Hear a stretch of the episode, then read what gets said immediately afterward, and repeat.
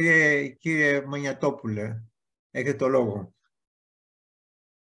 Ανοίξετε και το μικρόφωνο. Ναι, ναι. Ακούγεται. Ευχαριστώ, Παντελή, πολύ.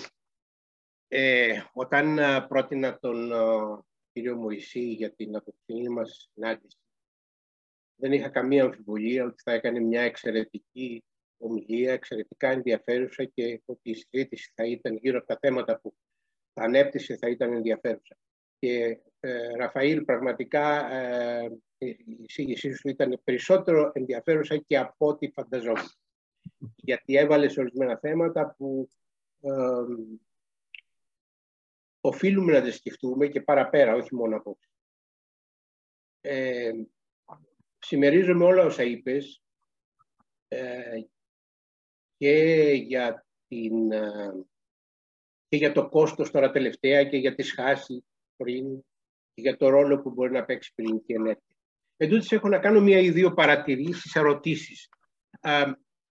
Έζησα και εγώ το χώρο της πολιτικής της πυρηνικής ενέργειας από την πορεία μου στην Ευρωπαϊκή Επιτροπή και από την υπεύθυνη θέση που είχα για θέματα ενέργειας.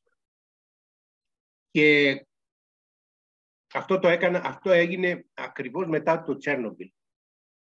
Ε, και έτσι ήρθε σε μένα όλο το κύμα των αντιδράσεων και το έζησα και το γνωρίζω.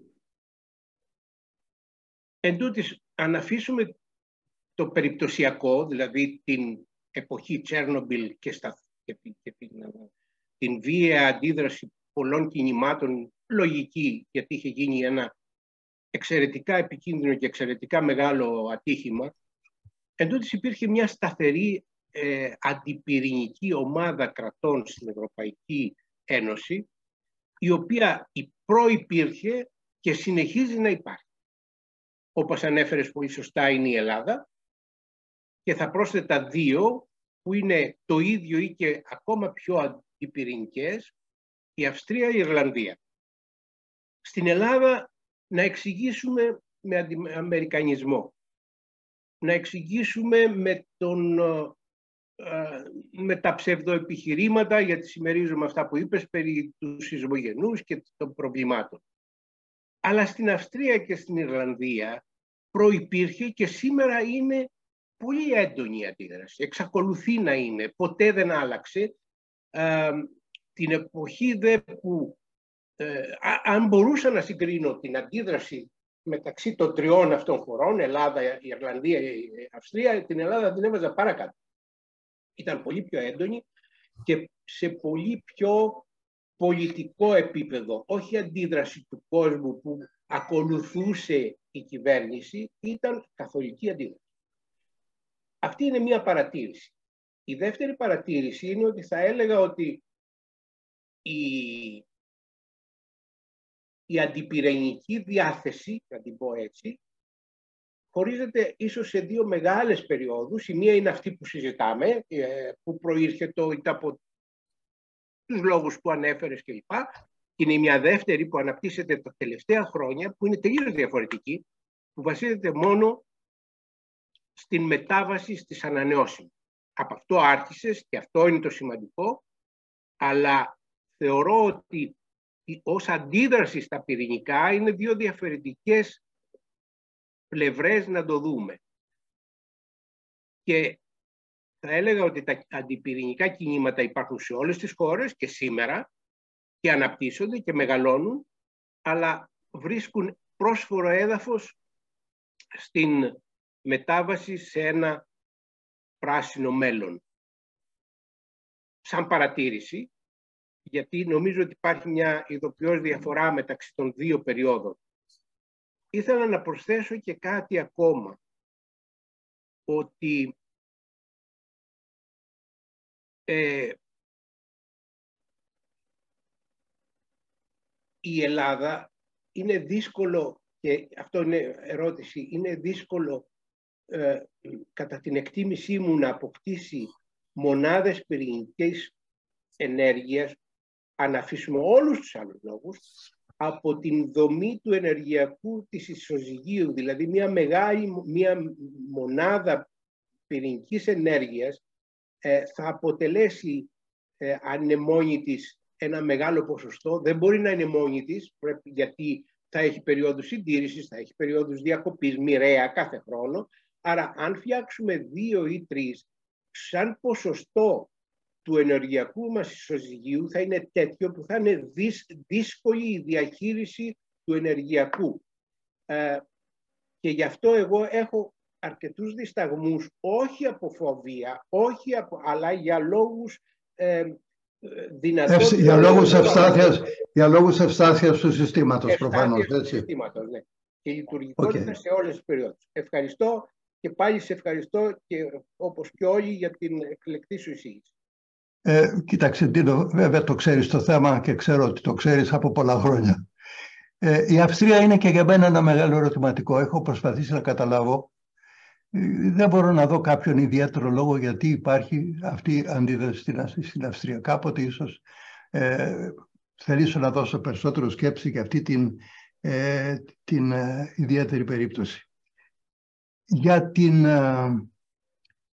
το θέμα άπε ή πυρηνικά προσπάθησα να τονίσω παλαιότερα ίσως αντίθετα με αυτό το οποίο λες τώρα Ντίνο, παλαιότερα είχε θεωρηθεί ότι ετίθεται το θέμα επιλογής. Θα πάμε στις ΑΠΕ ή θα πάμε στα πυρηνικά. Τώρα δεν νομίζω να υπάρχει κανείς στην Ελλάδα ο οποίος να λέει καταργήστε τις ΑΠΕ και να γυρίσουμε στα πυρηνικά. Όσοι υποστηρίζουν τα πυρηνικά, τα υποστηρίζουν αναγνωρίζοντας ότι αν θα υπάρξουν θα παίξουν μόνο συμπληρωματικό ρόλο για να καλύψουν αδυναμίες της στοχαστικότητας. Και δεν μπορώ να φανταστώ μεγάλο αντιδραστήρα να υπάρξει ποτέ στην Ελλάδα.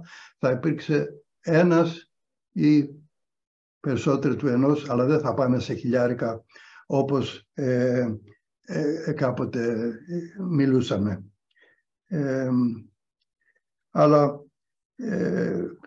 το αν και πόσο αυτό ε, ε, κάποτε ε, εγώ δυσκολία που έβλεπα και συνεχίζω και βλέπω για την περίπτωση του πυρηνικού αντιδραστήριου στην Ελλάδα αν κάποιος τολμούσε να το ξεκινήσει.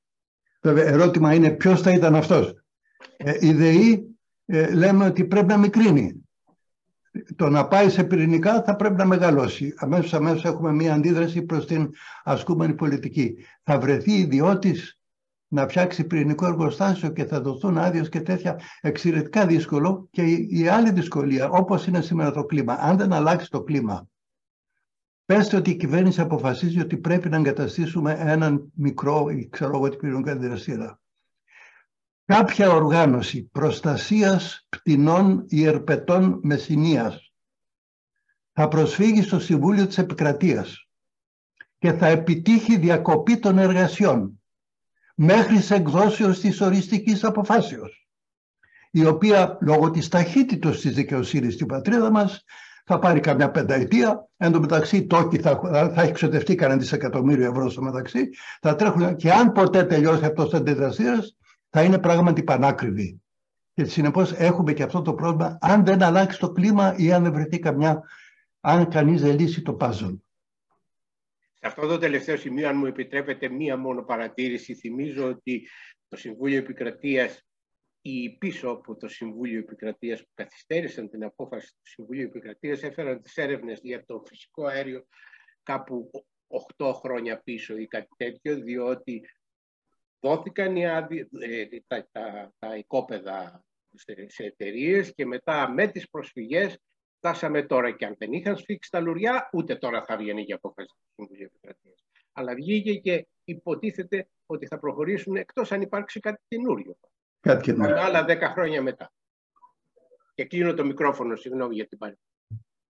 Πολύ γρήγορη παρατήρηση. Γρήγορη όμως. Επειδή αναφέρθηκε στη συζήτηση το υδρογόνο και επειδή το ακούμε, το ξανακούμε, πιστεύω ότι και αν θέλουμε πράσινο υδρογόνο, δυστυχώς δεν υπάρχουν πολλοί τρόποι να το παράξουμε. Όπως είπε ο κύριος ε, Μωυσής, είναι μια, δεν είναι μια πρωτογενής μορφή ενέργειας, προέρχεται από μεταφορά, με, μετάλλαξη, αν θέλετε, αλλαγή του, της, είναι ένας μεταφορέας ενέργειας.